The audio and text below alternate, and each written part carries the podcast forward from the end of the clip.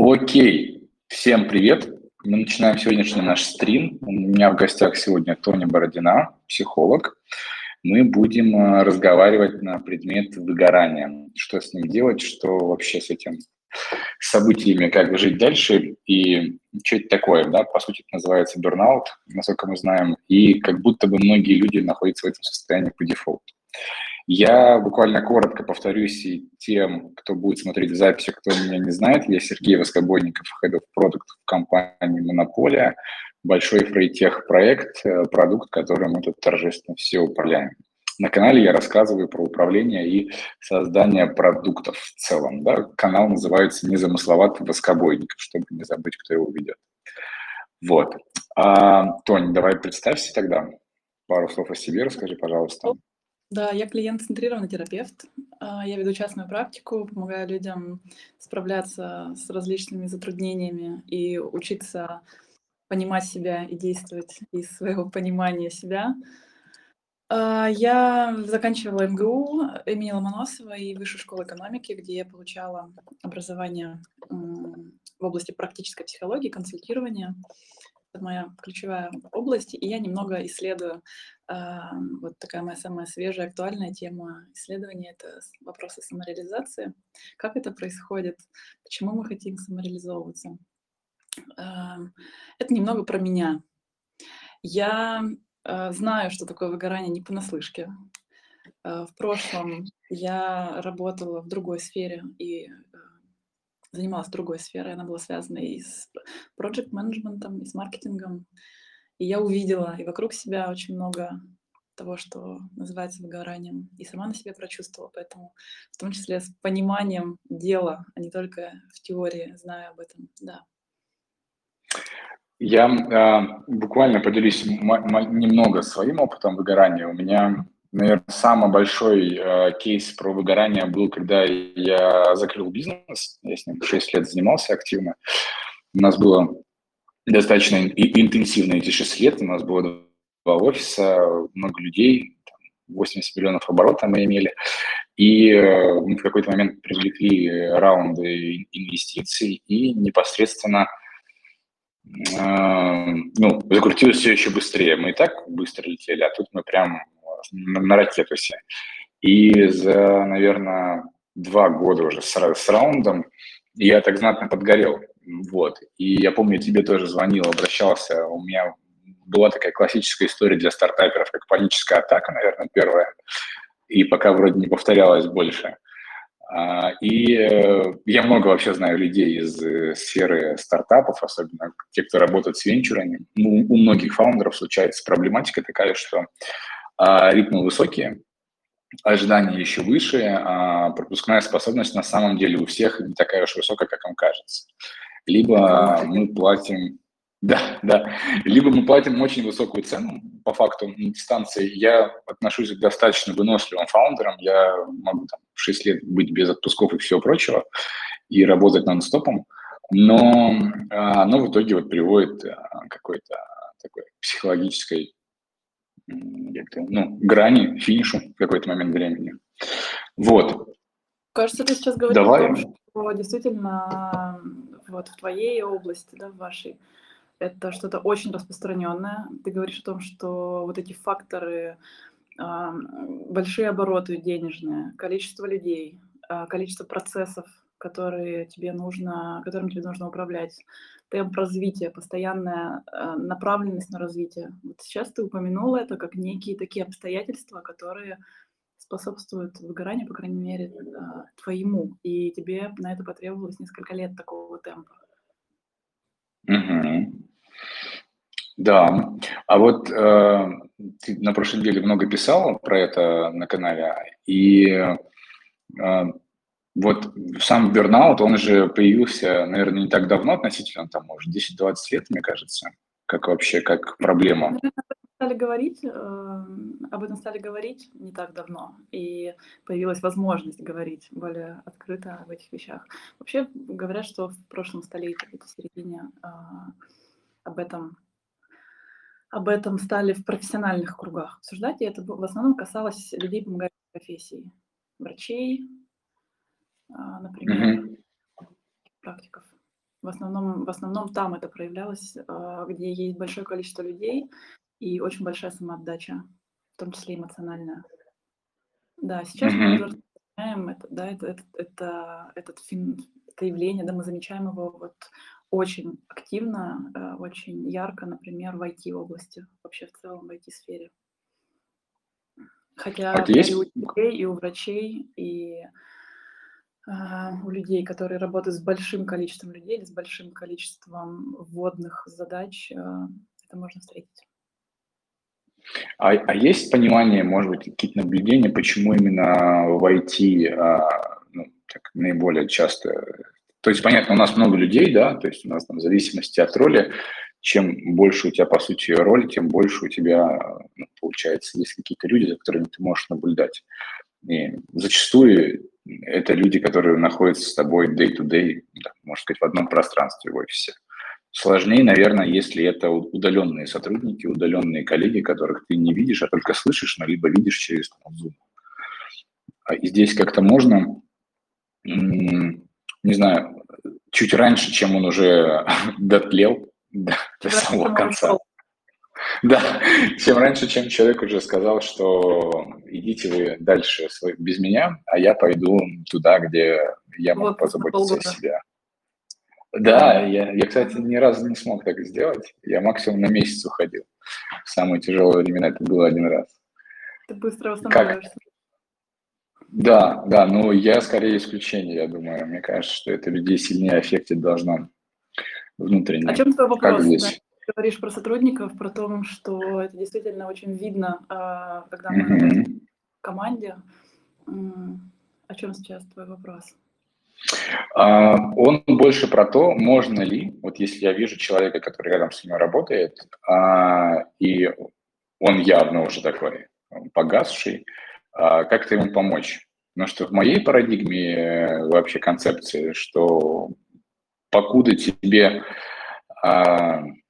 ну, не сделали запрос о помощи, то помогать не особо и нужно, потому что есть некоторые границы, и когда человек просит о помощи, неважно какой, о профессиональной помощи по работе, о психологической, уж тем более, или эмоциональной поддержке, как не нарушить эту границу, потому что, то есть, с одной стороны, человек имеет право себя калечить, как он считает нужным, и не помогать себе, да, это его законное право.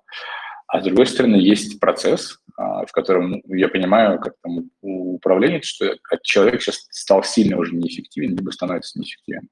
И надо ему и по-человечески помочь, и по... Э, как руководитель, тебе интересно, это с точки зрения руководителя или такого же, а, да, коллеги, коллеги, с которыми ты работаешь вместе? Или как твоего а, я бы я бы оба кейса посмотрел. Я посмотрел бы как от э, со стороны руководителя, так и со стороны просто ну, необусловленной работы. Когда мы просто mm-hmm. вот с кем-то дружим, просто, я понимаю. Ну, с, с дружбой проще. Да. Вообще-то, мне кажется, ответ ты уже дал, и ты сказал такую вещь, что я бы не хотел нарушать границу, вмешиваться куда-то туда, где, ну, куда человек меня не просил вмешиваться. Но при этом я вижу, что с человеком что-то происходит. Я вижу, что что да, что-то с его настроением. Он не энергичный. И я вижу, что он чем-то огорчен, может быть, да, или постоянно как-то так удручен, или упала его продуктивность. И как мы, не нарушая границ человека и не проявляя такую излишнюю настойчивость или нетактичность, можем завести об этом разговор. На самом деле, кто бы мы ни были, руководители или коллеги или друзья, мы можем выразить беспокойство о том, что мы видим, о том, что мы наблюдаем, а, просто сказав, да, я вижу, что с тобой что-то происходит. А, мне не все равно. Mm-hmm. Я бы хотела с тобой об этом поговорить, и если тебе есть о чем рассказать, давай это обсудим. Потому что я вижу, что что-то происходит. Мне это интересно, я хочу тебе помочь, я хочу да, узнать, узнать, как ты. И с этого может завязаться какой-то довольно откровенный или менее откровенный разговор. Угу. Слушай, ну у меня здесь есть, например, такое предубеждение, э, что то есть, э, ты говоришь сейчас, мне кажется, про человека, который достаточно эмоционально развит. Тот, который э, будет такое говорить? Э, тот, который будет говорить это, это раз, да, то есть он умеет и какие-то базовые вербальные техники использовать, если так можно выразиться, о том, как входить да, к человеку в контакт, а не с двух ног или в зубы ему сразу давать. Вот. Но есть еще обратная сторона. Человек, который не привыкший к разговорам о своем состоянии, вести любой подобный разговор о своем состоянии, тем более в, на, в рабочей среде, которая как бы по умолчанию не совсем безопасна для таких разговоров. То здесь угу. как э, с ним быть? Вообще это интересно, потому что как, да, в отсутствии разговоров, в принципе, о происходящем мы можем друг другу помочь.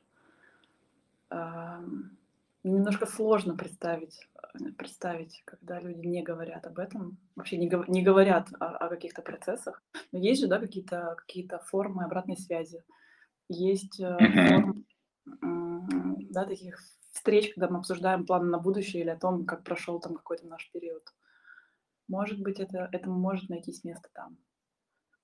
В более формальной а. форме, более такой, mm-hmm. да, такой стандартный. А, давайте, давайте поговорим, да, там, как у тебя с расписанием, с графиком, как у тебя с нагрузкой, все ли тебя устраивает в объеме твоей нагрузки. Давайте поговорим про э, отпуск. Давайте проговорим, проговорим какие-то вещи относительно отдыха. Может быть, можно завести на такие вот темы, которые касаются, например, процесса выгорания, да, как я сказала, например, перез, например, это а, перенагрузка, это переработки постоянные, это небольшое количество от, отдыха или да, давно не было отпуска. А, в целом вообще обратная связь открытая, она помогает о том, что происходит, куда мы идем, где мы. А, mm-hmm. Отметить, отметить а, достижения человека, какие-то заслуги, спросить, чего он хочет, куда он идет, а, какие, чего бы он хотел. Ну, разве я не права, что этим разговором может найтись место? В формате ИПР, да, в формате обратной связи, в формате каких-то mm-hmm. таких. Я знаю, что вот да, в вашей области это довольно распространенная практика. Да, эм, ну, а, ну, в айтишке более-менее есть настроенные некие процедуры, да, процессы, в которых э, в основном, мне кажется, это HR а, направление занимается по тому, что происходит э, с коллективом, да, с конкретными людьми. Да. Часто, я думаю, ну, я видел, говорят о том, что если у вас есть какие-то вопросы, вы там выгораете, или что-то еще, вы можете к нам обратиться. Вот. Я в страшном сне не могу придумать, чтобы я обратился к... Ну, в таком формате э, кажется, что это должно быть какой-то такой регулярной вообще практика, практика обмена, да, что, что происходит вот с, нами, с нами в нашем ага. Мне кажется, что это еще сильно зависит от самой внутренней культуры, как это заезжен не, не звучало. Да. Абсолютно. Я, я помню такую компанию Edisoft, которая решила сделать добро, которая бы лучше она не начинала даже. Они пригласили э, психолога к себе в компанию. Они насмотрелись миллиардов, мне кажется, э, и решили Венди Роуз себе завести. И вместо того, чтобы это как-то очень, ну, мягко внедрить в коллективы, там достаточно большая компания, они на ход ноги э, сказали, что это обязаловка для всех сотрудников для того, чтобы пообщаться просто психологом. И сработали, наверное, все риски, которые только возможны. А, ну, там еще есть, э, как всегда, есть разный тип людей. То есть мне, когда приходят говорят что ультимативно, я говорю, идите в жопу. Вот. А, неважно, кто мне это говорит, там, акционер, руководитель, либо, ну, вообще неважно, это, в принципе, недопустимая история когда, особенно в такой как бы, нюансе, там, сходи к психологу поговорить, да, я начинаю там душнить страшно, начинаю э, задавать миллион начинающих, начинающих вопросов. Есть люди более э, как бы привыкшие к мягким своим границам, которые позволяют их двигать как там, удобно. И в итоге получилось, что а, когда все дошли, а, женщина, которая была, она оказалась очень классной. То есть все остались довольны из сотрудников, ну, по крайней мере, то, что они признавали слух. А, я был уже доволен, потому что я уходил, и у меня уже было написано заявление до этого. Я ей рассказал вообще все без купюр. Вот. Но мне кажется, из-за того, что в компании не было никогда такого элемента вообще, механизма, как какие-то пространства такого безопасного, чтобы вообще шериться а, своим состоянием, люди-то могли вообще, ну, они на самом деле и не поняли изначально, пока не дошли до этого психолога. Ты сказал самую важную вещь – безопасность. И психологическая безопасность и ее отсутствие в компаниях, это очень часто бывает, а, ну, влияет очень сильно на то, что люди выгорают, да, и, и люди а, остаются закрыты по отношению к своим руководителям, к своим коллегам, в своих состояниях, в своих проблемах, не имея возможности об этом говорить. А если говорится, да, это часто обесценивается, или это как бы с этим ничего не делается, или человеку не идут навстречу. И отсутствие безопасности – это огромный фактор того, что люди и уходят, и и перегорают, в том числе, если есть другие проблемы вот, на фоне этой небезопасности. Когда безопасность есть, есть больше диалога, есть больше открытости, есть больше возможности что-то делать с какими-то затруднениями. Есть больше возможности быть услышанным, да, и а, там есть возможность что-то делать с тем, что идет не так. Да, поэтому mm-hmm. такой хороший смысле ты привел. А, классно, что он закончился тем, что люди сходили. Это звучит так, что это был позитивный опыт. А, я знаю и более негативные случаи, когда, да, например, корпоративный психолог, а, там, допустим, да, на такое нарушение этики, но а, данные разглашались. То есть они куда-то уходили к руководству или куда-то еще, и это было очень и очень нехорошо, потому что, узнавая об этом, люди ну, теряли доверие окончательно чувствовали себя еще больше. И да, помогает ли это нам справляться с выгоранием? Ну, вряд ли. Поэтому Кстати, в итоге, в, в итоге ком, команда развалилась айтишная, методичные из компании за полгода ушли не только основные лица руководящие, но и ну, какое команды Слушай, тоже развалились. Не спасло, не спасло. Нет. Осталось им только провести agile какой-нибудь семинар, чтобы добить ее. А, смотри, а вот ты писала про этапы, там был некий чек-лист а, о том, как можно увидеть, что ты ну, начинаешь уже гореть.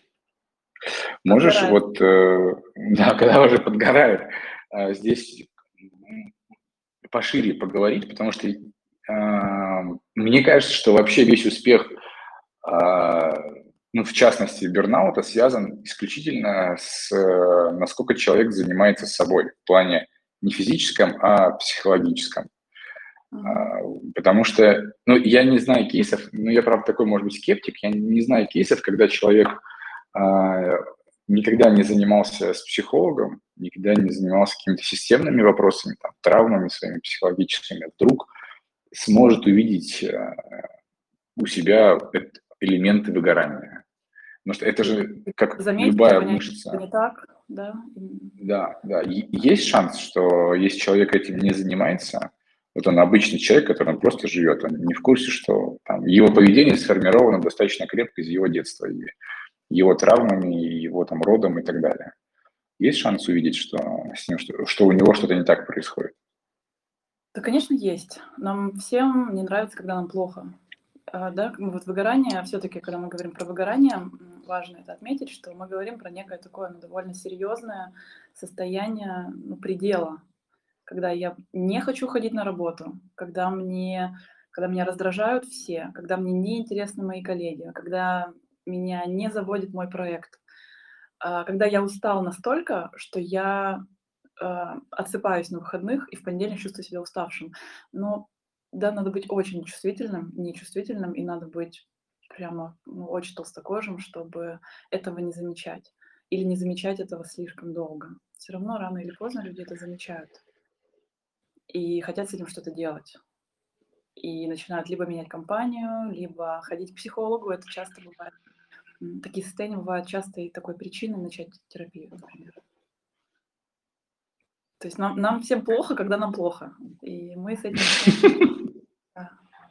Кто-то, кто-то замечает это чуть раньше, кто-то не готов терпеть какие-то вещи, которые некомфортные, когда слишком много жертв там, в части отдыха личной жизни, кто-то реагирует на это сразу, и начинает говорить об этом с руководителями или начинает менять компанию, или отказывается от каких-то задач, которые ему прилетают довольно в жесткой форме.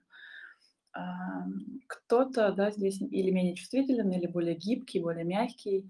А, тут еще очень зависит от того, да, как бы как человек вообще смотрит на работу, на свои отношения с работой.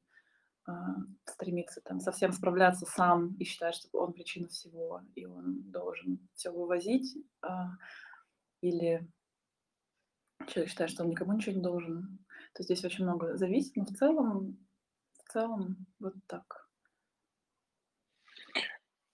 А бывает состояние, может быть, у тебя были в практике такие клиенты, а когда процесс выгорания настолько глубоко зашел, что из него нельзя выйти?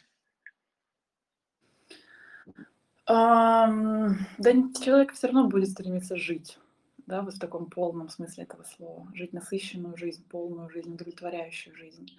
И да, период выгорания и восстановления после него, он может быть очень долгий, он может длиться несколько лет. И я знаю таких случаев, когда человек несколько лет не хочет ничего, и он не знает, чем он будет заниматься, он там поддерживает какие-то проекты, может быть, так, чтобы зарабатывать себе на жизнь, но он понимает, что у него нет ресурса, силы, желания, чтобы что-то начать новое. А, но это заканчивается, это проходит. То есть, да, несколько лет, а, но блеск в глазах все равно вернется.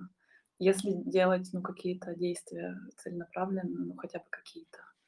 Действительно отдыхать там, или действительно путешествовать, действительно искать там хотя бы хобби, например, а, действительно искать причины, что было не так, не только в себе, а еще и в работодателе, например, да, в корпоративной культуре, например. Вот. Мы часто недооцениваем вот эту, вот эту причину нашего выгорания или еще какие-то условия нашего труда. Пересматривает, да, человек может потихоньку пересматривать профессию, как он в нее пришел, почему и что в ней ценного есть. И для этого в любом случае нужно время. В любом случае. Это ну, полгода восстанавливаться после такого сильного, сильного, выгоревшего состояния, я считаю, что это вот вообще абсолютно нормально. И это даже немного. А за несколько месяцев можно передохнуть, можно выспаться, можно куда-то съездить, развеяться, а потом все равно начнется этот период задавания себе вопросов, что было не так, что я делала не так, что в компании было не так, что в моей профессии, в моей должности было не так и как я могу, делать следующий шаг на следующую должность, на, там, на, следующую, на следующее место, это исправить. Для этого нужно в любом случае время. В любом случае время. Если это будет активная работа, такая плюс-минус активная, может быть, чуть меньше времени понадобится, а, но оно нужно.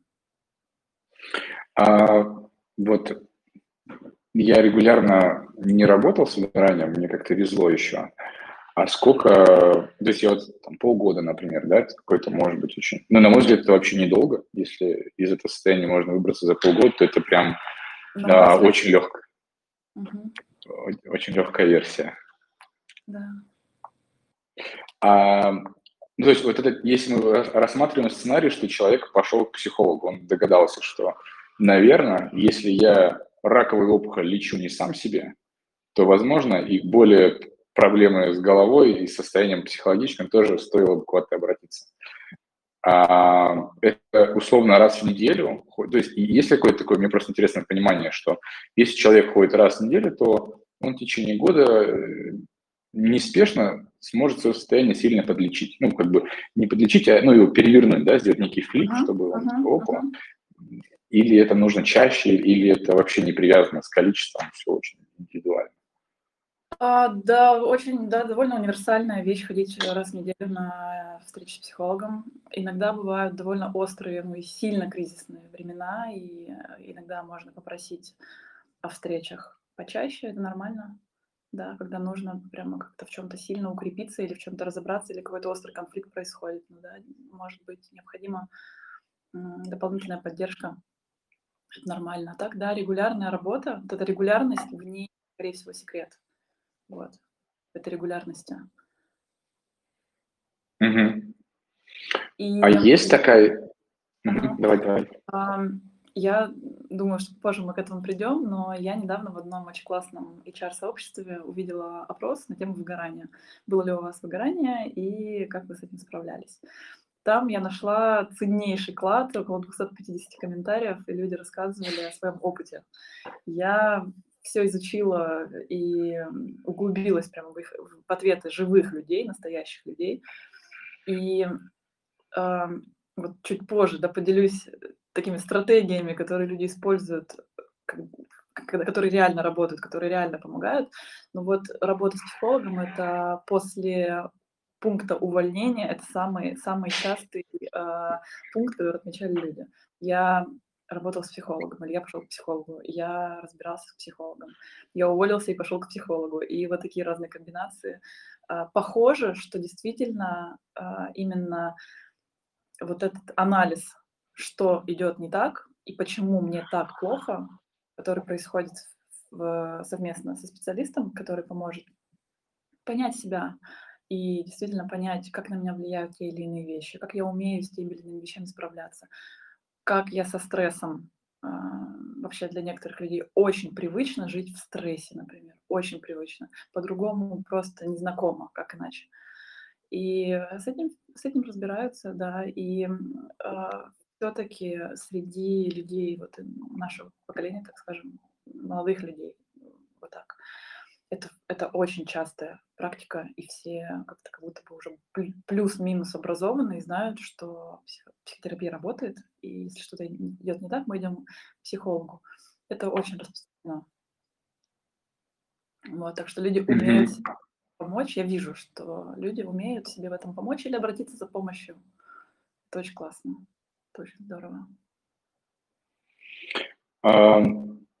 А бывает такое, что выгорание путают с чем-то другим?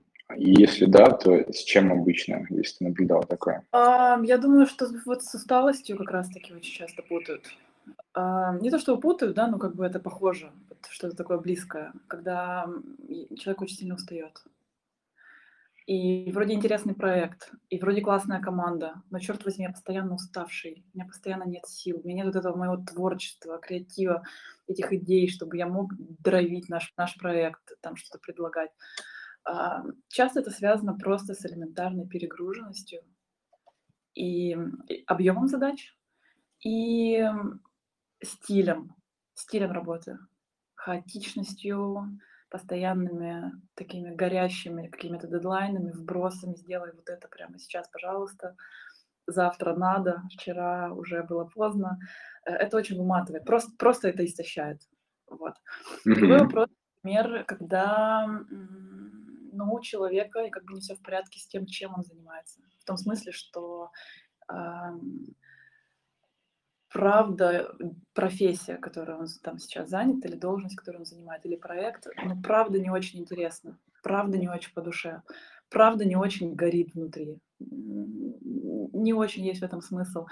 И вроде как есть силы, вроде как есть талант, есть способности, но что-то не зажигается где-то, и человек вот чувствует вот эту какую-то такую маяту, немного сомневается, и кажется, что его постоянно недостаточно, он мог бы лучше, он не знает как, и иногда это тоже как-то приводит вот к таким и апатичным каким-то настроениям, и к разочарованию, и к растерянности. Um, ну, ну, пожалуй, да. У меня был как-то... Дискомфорт какой-то. Я еще думаю про то, что есть в целом, как может, может быть у человека чувство дискомфорта. Вряд ли его можно спутать прямо с выгоранием, но оно может быть таким либо предвестником выгорания, либо просто дискомфортом. Но оно может быть связано и с тем, каково человеку в коллективе, и каково человеку в корпоративной культуре, в которой он, в которой он работает, и с этим проектом, который, в котором он задействован. И в коммуникации с руководителем часто бывает очень много недопонимания с человеком, с которым ты работаешь, или с командой, с которой ты работаешь. Стоит сменить коллектив, сменить команду, и как-то все стоит на свои места и движется вперед с классным настроением, с желанием жить дальше. Да. Мне кажется, мне сейчас пришла такая аналогия, это, наверное, не совсем так, но она мне очень нравится, что выгорание – это как иммиграция. А, зачастую, да. когда человек переезжает, у него первых полгода эйфория творится, потому что он прям вообще на коне, все новое, все свежее, у него прям вообще кайф полный. При этом а, всегда происходит через полгода, доезжает остатки самого человека ментально. И, и вот тут наступает глобальный облом, что ты переехал в другую страну, но ты переехал сам с собой туда, со всеми ага. своими психологическими, так скажем, особенностями, тараканами, нерешенными вопросами, и тогда накрывает вдвойне, потому что есть новая среда, в которой чаще всего оказывается на более ну, сложно для адаптации. А она такая более да, да. И, и, и, и, как, и как будто выгорание тоже такая достаточно сложная взаимосвязь а, самого человека с самим собой на самом деле. Потому что если он работает на работе типа в компании Latoken, на которой есть отмороженный CEO, орущий матом на всех, и он там вообще почему-то находится больше, чем один час и не уходит оттуда. Но это же странно максимально. Ну, то есть ну, то есть я понимаю, там, и, там, стараюсь это уважать, что человеку это, он считает, это окей, если окей для него, то в принципе окей. И если работа не нравится, то на этой работе сидеть, так может быть надо дойти, попробовать дойти в ту сторону, что ты не обязан вот это все принимать, вот с этим дискомфортом жить, который ты говоришь, что многие живут. То есть ты сейчас говоришь про то, что ты переехал переехал в другую страну, понял, что тебе приходится адаптироваться, и все не так радужно, как тебе казалось, и такой, ну ладно, поеду обратно, или как, поеду в другое место?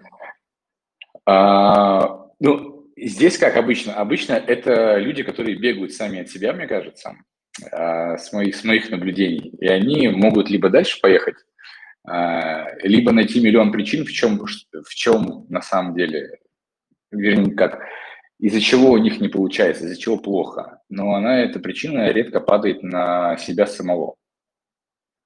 То есть я вот себя по прошлым там, годам там, лет 10 назад, когда я там студентом, э, я прям это вспоминаю. Я сейчас в окружении часто вижу, что человек, человеку как-то сложно подойти к тому, что выгорание э, это тоже в том числе ты создал сам. Ну, то есть не кто-то со стороны, мне кажется, тебя в это состояние довел. Все-таки такой, мне кажется, неприятный, неприятное признание к себе. Нет? Угу. Как ты думаешь? Вот ответственность взять за, да, за то, что происходит. Выгорание, ну, в выгорании есть наша ответственность. Есть наши особенности, которые спос- могут способствовать тому, что мы выгораем, что нам плохо. И нам может быть плохо на любом месте, куда мы приходим что-то будет не так, или будут постоянные сомнения, или мы не, не сможем выстраивать нужную коммуникацию с людьми, или, или да, э, бьемся головой в, в, в, там, в профессию, в которой, ну, правда, с которой не складываются отношения. Э, это, да, такой классный повод для самоисследования, и здесь может быть очень много всего, действительно, действительно очень много всего какие-то такие системные вещи, которые там раз за разом, допустим, приводят к одним и тем же состояниям. Потери интереса, скуки, а, невозможности проявить себя, проявить себя, да, там свой, свой талант и как-то а, реализовать что-то, э, осуществить. Этого, это, э, это, это, этого правда много. А может быть, есть какая-то, какой-то свод правил, а, который человек может следовать и снизить риск своего бурнаута? Угу. А, свод правил. Ну, пожалуй, да. Пожалуй, есть ключевые вещи, которые, мне кажется, я вижу их очень важными. А, этот свод правил... Давай попробуем перечислить. Давай. Я бы отметила первым это качественно отдыхать. Действительно поместить отдых в список своих приоритетов и тех вещей, которые присутствуют, должны присутствовать. Это такая насыщенная, качественная личная жизнь за пределами работы. И, конечно же, легко, ну вот, да, просто об этом рассуждать. Э, сейчас многие люди, которые могут слушать, они скажут, ну как, у меня огромный проект, огромная ответственность, он требует огромного количества внимания, эти задачи не заканчиваются никогда. Действительно есть горящий дедлайн, да постоянно всем что-то от меня нужно, у нас есть какие-то результаты, к которым мы идем. Но да, можно придерживаться, да, вот, вот этого всего и постоянно откусывать как бы кусочек от своего отдыха, от своего восстановления, от своей личной жизни, от своей эмоциональной жизни. А, но просто надолго ли хватит, да, сил? Вопрос в этом.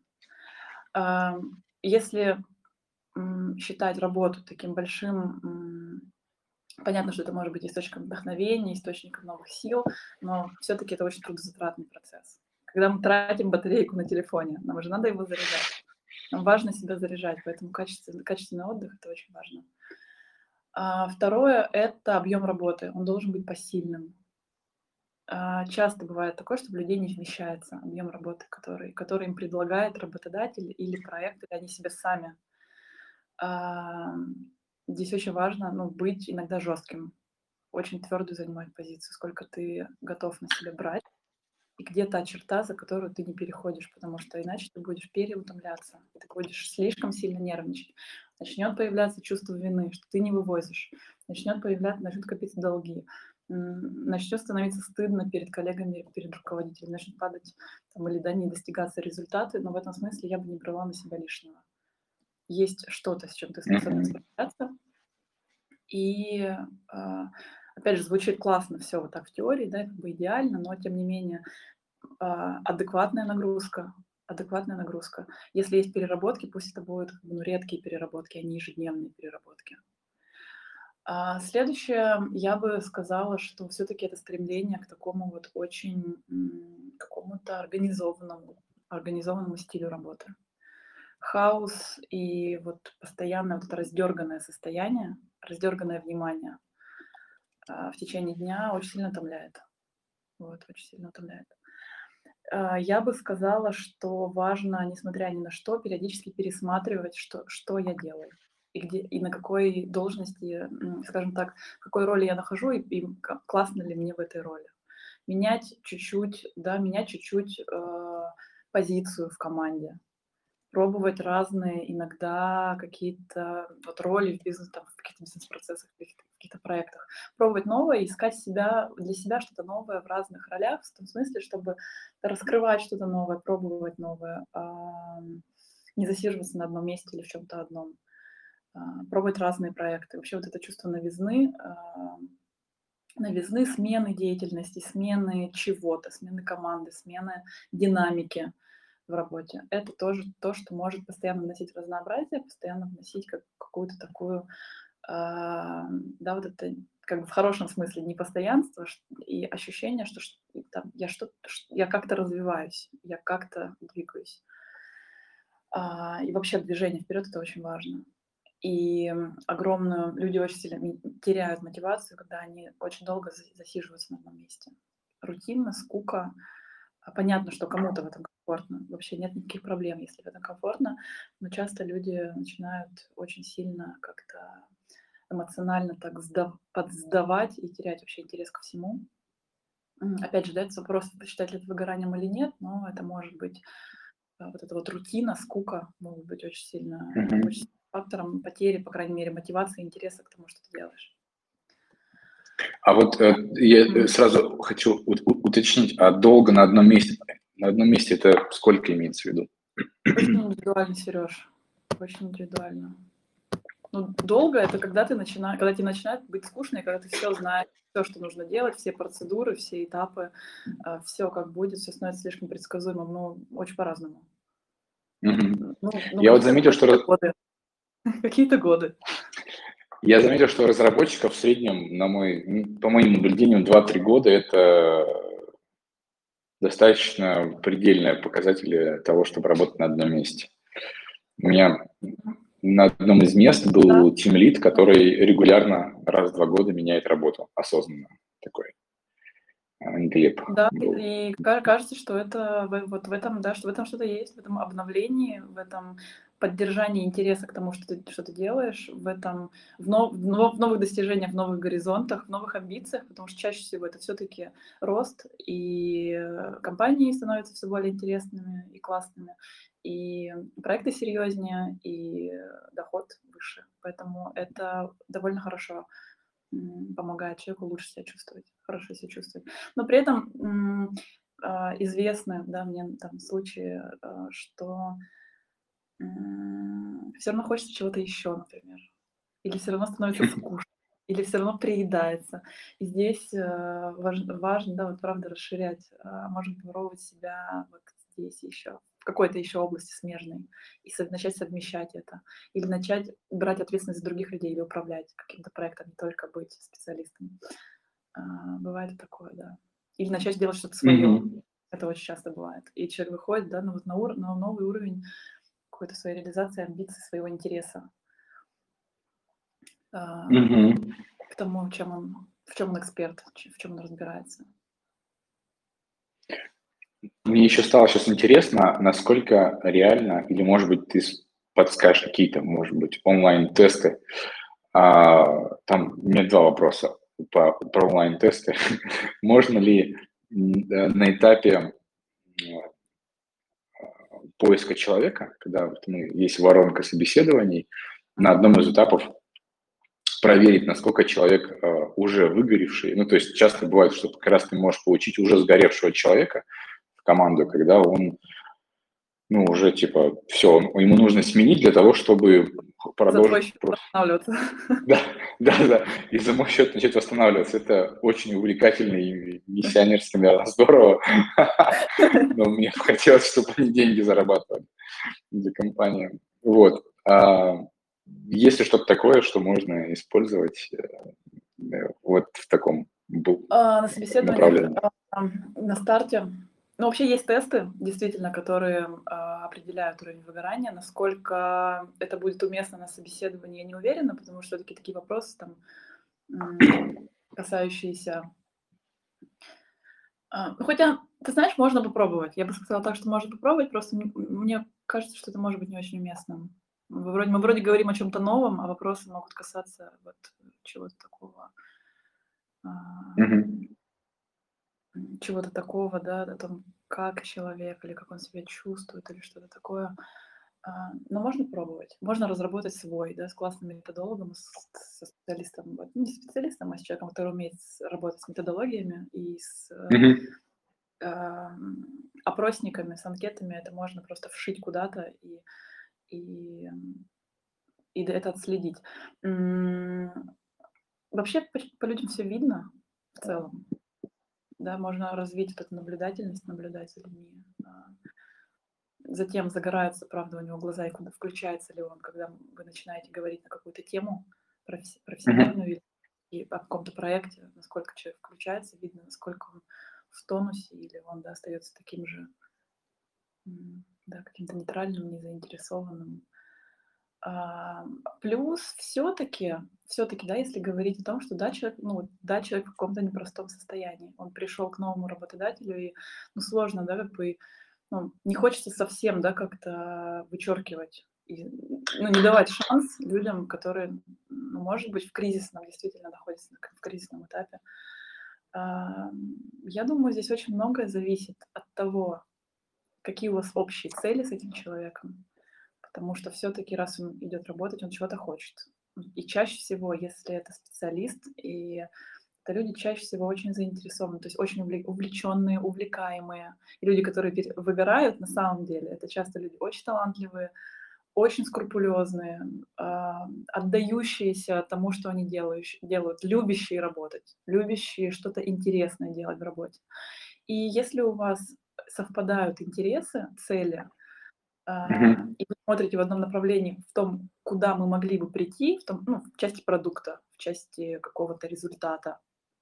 И человек, как бы, да, действительно как-то ответственно и ну, вот, с готовностью выражает, выражает э, энтузиазм, да, как туда идти, то вы можете делать классные вещи вместе, даже если человек, у человека было до этого не очень простое время он может снова, снова включиться все-таки во что-то интересное. Если у вас будут хорошие взаимоотношения, у вас будет диалог, у вас будет поддержка, вы будете друг друга слышать, человек сработается с командой, то ему будет комфортно и, и любопытно вот идти туда, куда идет команда, то это может быть не такой уж и проблемой на самом деле. И это поможет ему и восстановиться, и включиться, и проявить себя. И если нагрузка будет адекватная, если оплата будет адекватной, если обратная связь будет адекватной, если никто не будет на него орать трехэтажным матом на совещаниях, может все идти вполне хорошо, и э, несколько лет вы будете прекрасно работать.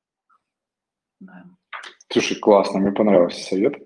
А, давай я посмотрю вопросы в чатике, давай. которые я еще не задал. Там было пару минут. вопросов. Да. А если кто-то хочет сказать голосом вопрос, поднимите ручку в чате, я размьючу. Вот. А, что делать, если ты уже выгорел? Один из вопросов. О, а, сейчас расскажу. Вот как раз-таки можно делиться теми своими находками, которые я нашла Давай. А, на просторах Телеграма. Что, mm-hmm. вот, да, что, что помогает людям? То есть это не мои придумки, какие-то реальные, реальные люди рассказывают свои истории. Мне очень важно вообще обращаться к феноменологии и к, каким-то ре, к реальному опыту, а не к выдуманному психологами или кем бы то ни было. А, как я уже сказала, там было очень много ответов, и вот штук 15, я сейчас смотрю на список, а, это слово увольнение. Увольнение, увольнение, увольнение, смена работодателя – уйти с душной малооплачиваемой работы, уйти на полгода, уйти на год. А, сменить, сменить компанию. Очень многие говорили, что все-таки все сменить компанию помогло.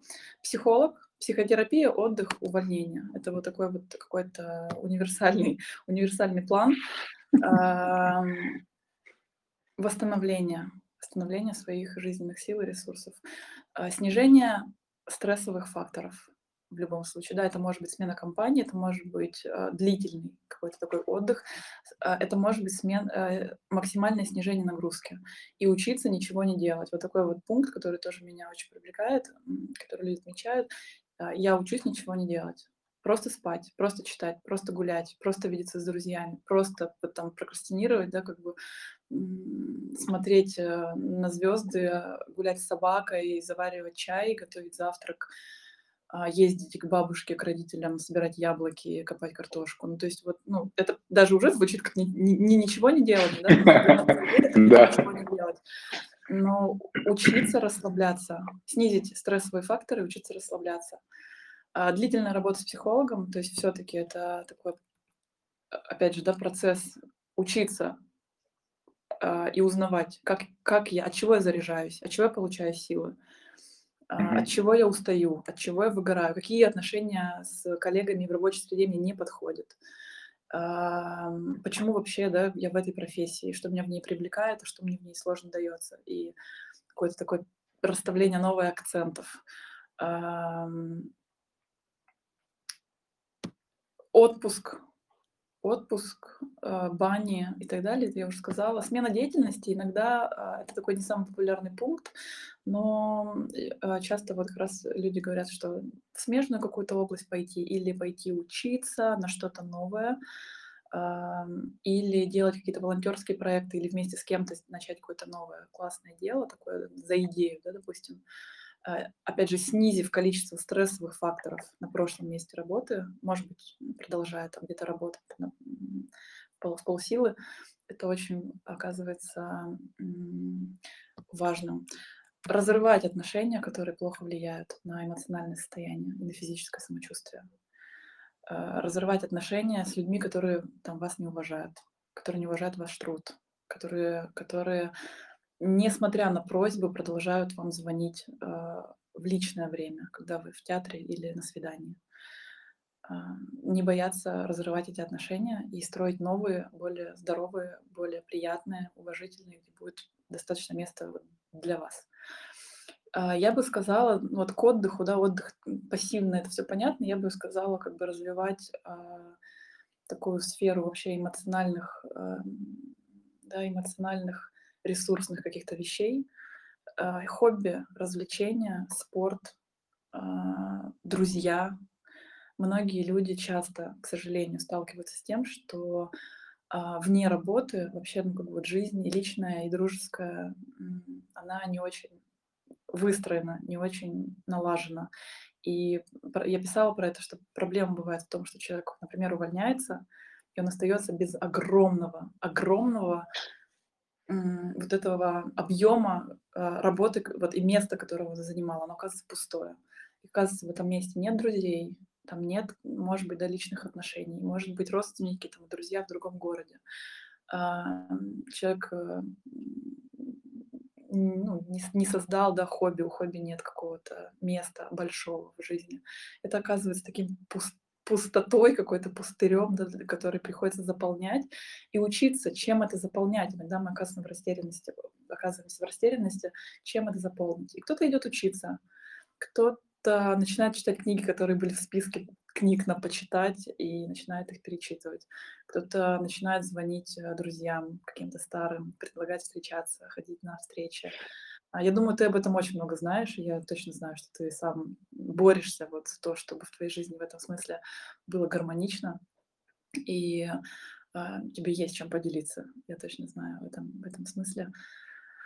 Вот, э, поэтому да, к сожалению, вот иногда нужны кардинальные такие меры, иногда приходится оказаться ну, в очень таком опустошенном состоянии, из него потихоньку, шаг за шагом вставать на ноги, да, когда осматриваться, искать почву под ногами и отдохнув, чуть-чуть э, подкопив сил, начать смотреть вперед по сторонам и искать какое-то свое новое место вот в профессиональной среде, в mm-hmm. личной жизни, в, том, в тех местах, где человек бывает, в тех вещах, mm-hmm. новых, которые его могли бы увлечь и вообще вдохнуть какой-то новый смысл в его жизни. Класс, мне кажется, прям э, бэклог того, что можно поделать, приоритет закинуть наверх всем тем, Сереж, кто ты уезжал за город несколько дней, мне известно. Что это было, расскажи. Да. Почему, а... почему, ты это, почему ты это делаешь? Это, к слову о профилактике, мне кажется, все-таки. Да, да, да, я абсолютно не выгоревший, и слава богу, мне до этого еще очень далеко.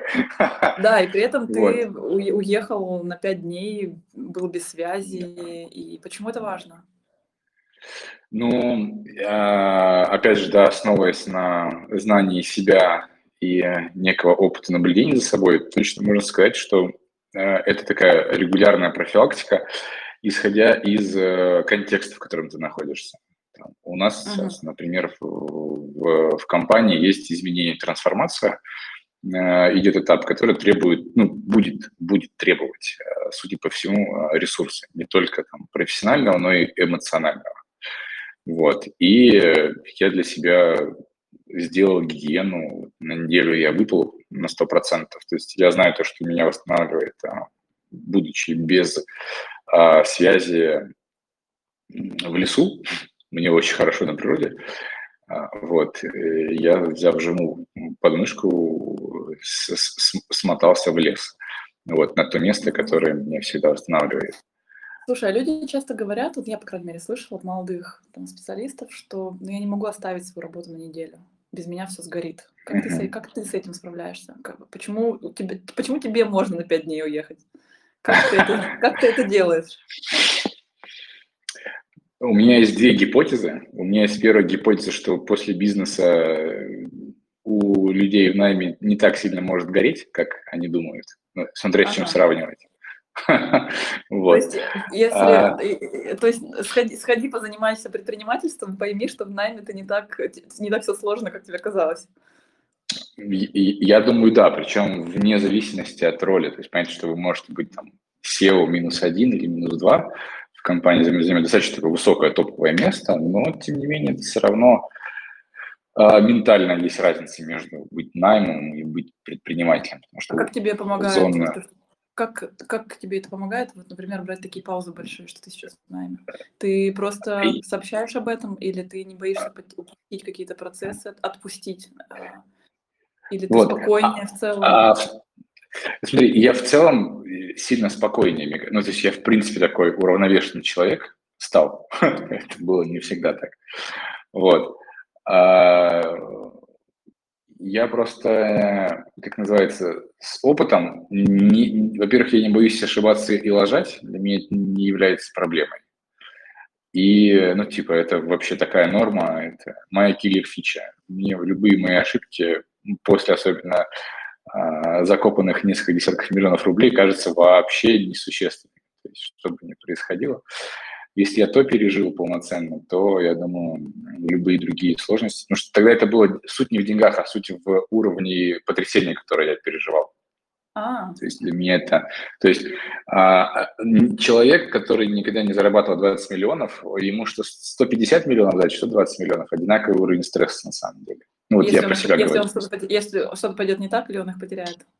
Да, да, потому что в парадигме сознания это не умещается. Ну, то есть если человек по году зарабатывает там 2-3 миллиона, например, в общем тоталом, он, он и может в категории 3, 4, 5 миллионов рассуждать. Ну, там, типа, там машина стоит там какая-то 2-3, ну, понятная категория. Там, квартира стоит 3, 4, 5, 7. Ну, очень близко все. А когда человек дают ответственность за 150 миллионов, это абстракция, их не существует, но они тебе ездят на счету, они заканчиваются, это понятно, но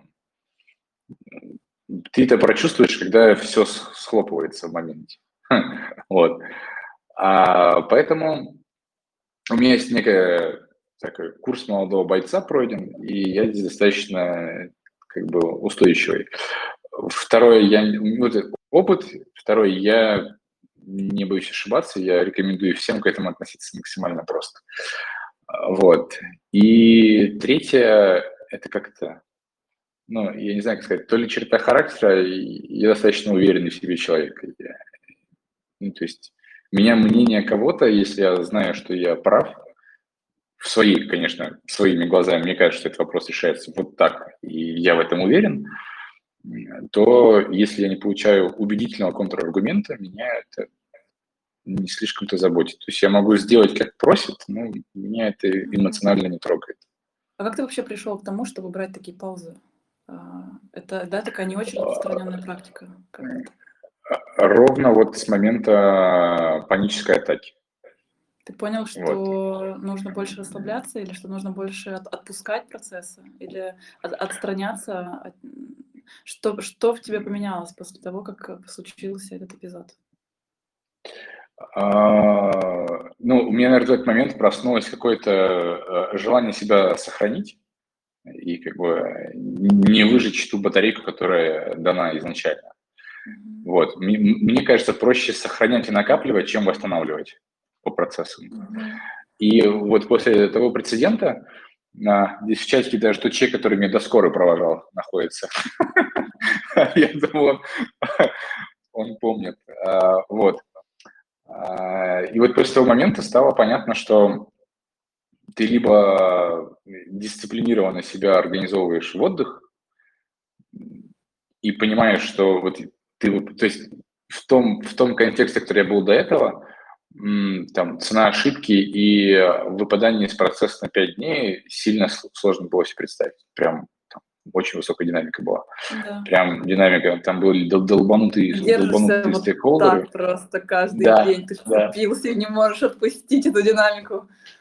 Она да, да, да, там были абсолютно были долбанутые три стейкхолдера. Вот. Ты куда-то да, да, да. И причем было говно управление, отсутствие каких-либо процессов, про то, что ты ровно рассказывал, что это всегда порождает как можно больше хаоса. Вот, отсутствие процессов и э, понимание того, что можно, что нельзя. Звонить, а сколько можно, нельзя и так далее, писать. И, потому что всегда создается некий фон, да, проблема даже не в действии, а в последствиях от действия. Вот. И как-то вот на этом бэкграунде я увидел, что как бы клево, очень хорошо.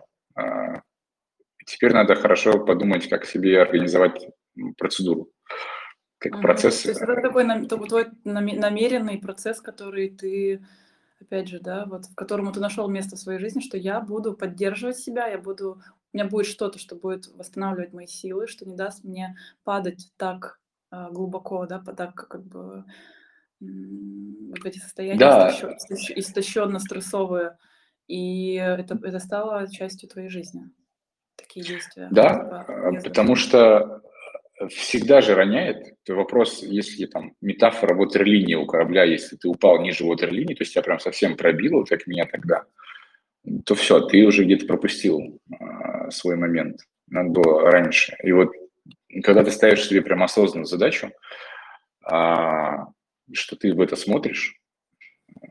Причем я знаю, что, например, мне каждый выходной для меня много стопроцентных выходных отдыха. То есть mm. я, там, я активно там, занимаюсь семьей, чем-то еще, там у меня спорт и так далее. То есть прям, чтобы я ничего не делал, у меня есть шаббат раз в месяц, вот, там, пятичасовой, когда я ничего не делаю, осознанно, ничего не делаю. Вот. И это, мне это, есть там дальше набор неких процедур, которые я соблюдаю, то есть у меня там есть минимум один вечер в неделю, когда я посвящаю только себе, ни семье, ни ребенку, ни жене, ни родителям, вообще никому. Я занят только собой. У меня есть при этом тренировки регулярные. Вот шаббат, там всякие медитации и прочие манипуляции с собой. Тоже не каждый день, потому что в зависимости от стресса, если стресс высокий, тогда, как меня научил один э, мой ментор, э, чем больше стресс, тем больше дисциплина должна быть. То есть там, там главное не бухать, а спать вовремя, uh-huh. наладить себе питание и регулярный спорт. Вот, типа, пять советов, как выживать, когда у тебя гиперстресс. Это один из моих ну, Которые поможет, помогут э, ресурс, сохранить ресурс, не расплескивать направо-налево. И... Да, да, да, потому что ты угу. выжигаешь, до, выжигаешь дофига, выжигаешь дофига, а как то надо, ну, набирать ты явно не успеваешь, тогда хотя бы нужно тратить меньше. Вот. Угу. И у меня вот такие... Да, да, да. То есть всегда важен... А, я за что люблю марафон в беге? Потому что это в долгую. В принципе, а, оно все в долгую. Потому что если спринт, это уже... Если это не, если это не скрамовский спринт, то это не моя война совсем. Взрыв, да, взрыв и долгое восстановление. Да, поэтому Сколько тебе лет тут... Э, понадобилось, чтобы прийти к тому, что такая, да, такая рутина, где есть много места для тебя, где есть много места для твоего там, тела, да, эмоционального восстановления и времени вообще вне работы. Сколько тебе нужно было лет, чтобы к этому прийти? Ну, я еще учусь, как говорили в одной сказке. Вот. В целом немного, 10 лет я на это потратил. Вот. Э, по рамкам жизни не так много. Вот пару дней в кошачьей жизни. Вот. Поэтому за 10 лет можно чуть-чуть понять. Я чуть-чуть понял. Вот. Ну, вообще, вообще есть кейсы, прямо на моих глазах, но это сильно более взрослые люди были, у них более интенсивная была работа, там не раз в неделю и один шаббат.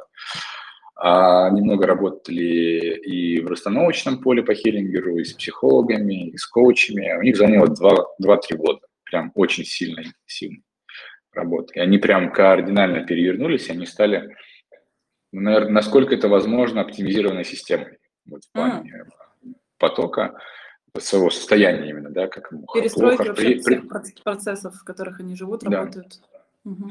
Причем это инвесторы, это инвестор один, из которых я имел опыт и честь работать, очень взрослый мужчина, за 60, при этом работает, дай бог каждому здесь так работать, как он работает на таких уровнях с такими вопросами, что вот это там, песочница, в которой я сейчас играю, мне кажется, он ну, совсем Вообще, другими кажется, вопросами работает. Классный пример а, и такой вот э, для, для вдохновения, для того, чтобы учиться перенимать, вот, перенимать такую, такую мудрость э, того, как выстраивать разные процессы в своей жизни, оставаясь на очень высоком уровне продуктивности, при этом э, находя время для расслабленности, для вдумчивости, для разности. разности. Это, это, да, действительно требует обучения, исследования себя, постижения, пробования, э, проб и ошибок, э, обжигания, э, перестраивания – правильных людей, с которыми, которые с тобой идут, которые тебя скорее поддерживают, подпитывают, чем там очень сильно отнимают у тебя и занимают твое внимание и ресурс. Я хочу в завершении нашего эфира прям пожелать всем, а, если это важно, если это звучит интересно, то не откладывать и пробовать смотреть это направление, попробовать, что будет, если вы там на, на один день выключите телефон, в неделю, в воскресенье или в субботу, что будет, как, как вы проведете время. Сто процентов. Какую-то передышку. А, где да, где вы даете работе переступать через свои, через э, границы своего отдыха, например, свои какие-то эмоциональные границы, с кем вы строите партнерские и вообще профессиональные отношения. Где люди помогают вам идти вперед, или они вас тащат да, куда-то и раздергивают вас, и э, заставляют вас все больше уставать. Есть ли место чему-то еще в вашей жизни, кроме работы? И если нет, то что бы это могло быть? Что могло бы здорово дополнить вашу жизнь, сделать ее ярче, сделать э, ваши эмоции ярче. Вот.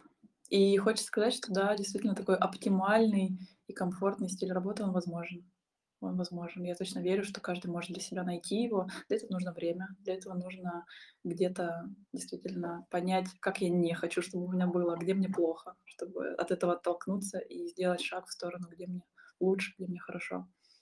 Вот. У каждого абсолютно свой этот путь. Ну, для кого-то иногда, тем, кто сейчас в том кризисном уже времени, нужны какие-то более радикальные, ну, решительные шаги. Для кого-то достаточно такой планомерной, а, профилактической, да, такой вот работы, перемен каких-то поступательных, экспериментов. Вот. Как будто еще предстоит понять, что мне не ок, и что мне вообще точно не подходит в, рабочий, в, рабочий, в рабочем ритме, в рабочем стиле и в профессии, от чего я точно потом откажусь, поработав там пару лет. Вот такие напутствия. Спасибо большое. Мне кажется, получилось здорово лампово, к тому же у тебя есть лампа. Вот. А, а, поэтому я обязательно выложу запись на ютубчик нашей встречи. А, будет в канале с какими-то summary по мотивам сегодняшней беседы. Пишите ваши отзывы, лайки, комментарии, в общем, я к отвечу, посту. Отвечу в чате да, на вопросы, которые не были отвечены. И если да, супер вдруг нужна моя психологическая поддержка или консультация, то пишите, приходите, я открыта и на связи. Да, всем спасибо. До встречи, ребят. Пока-пока. Пока.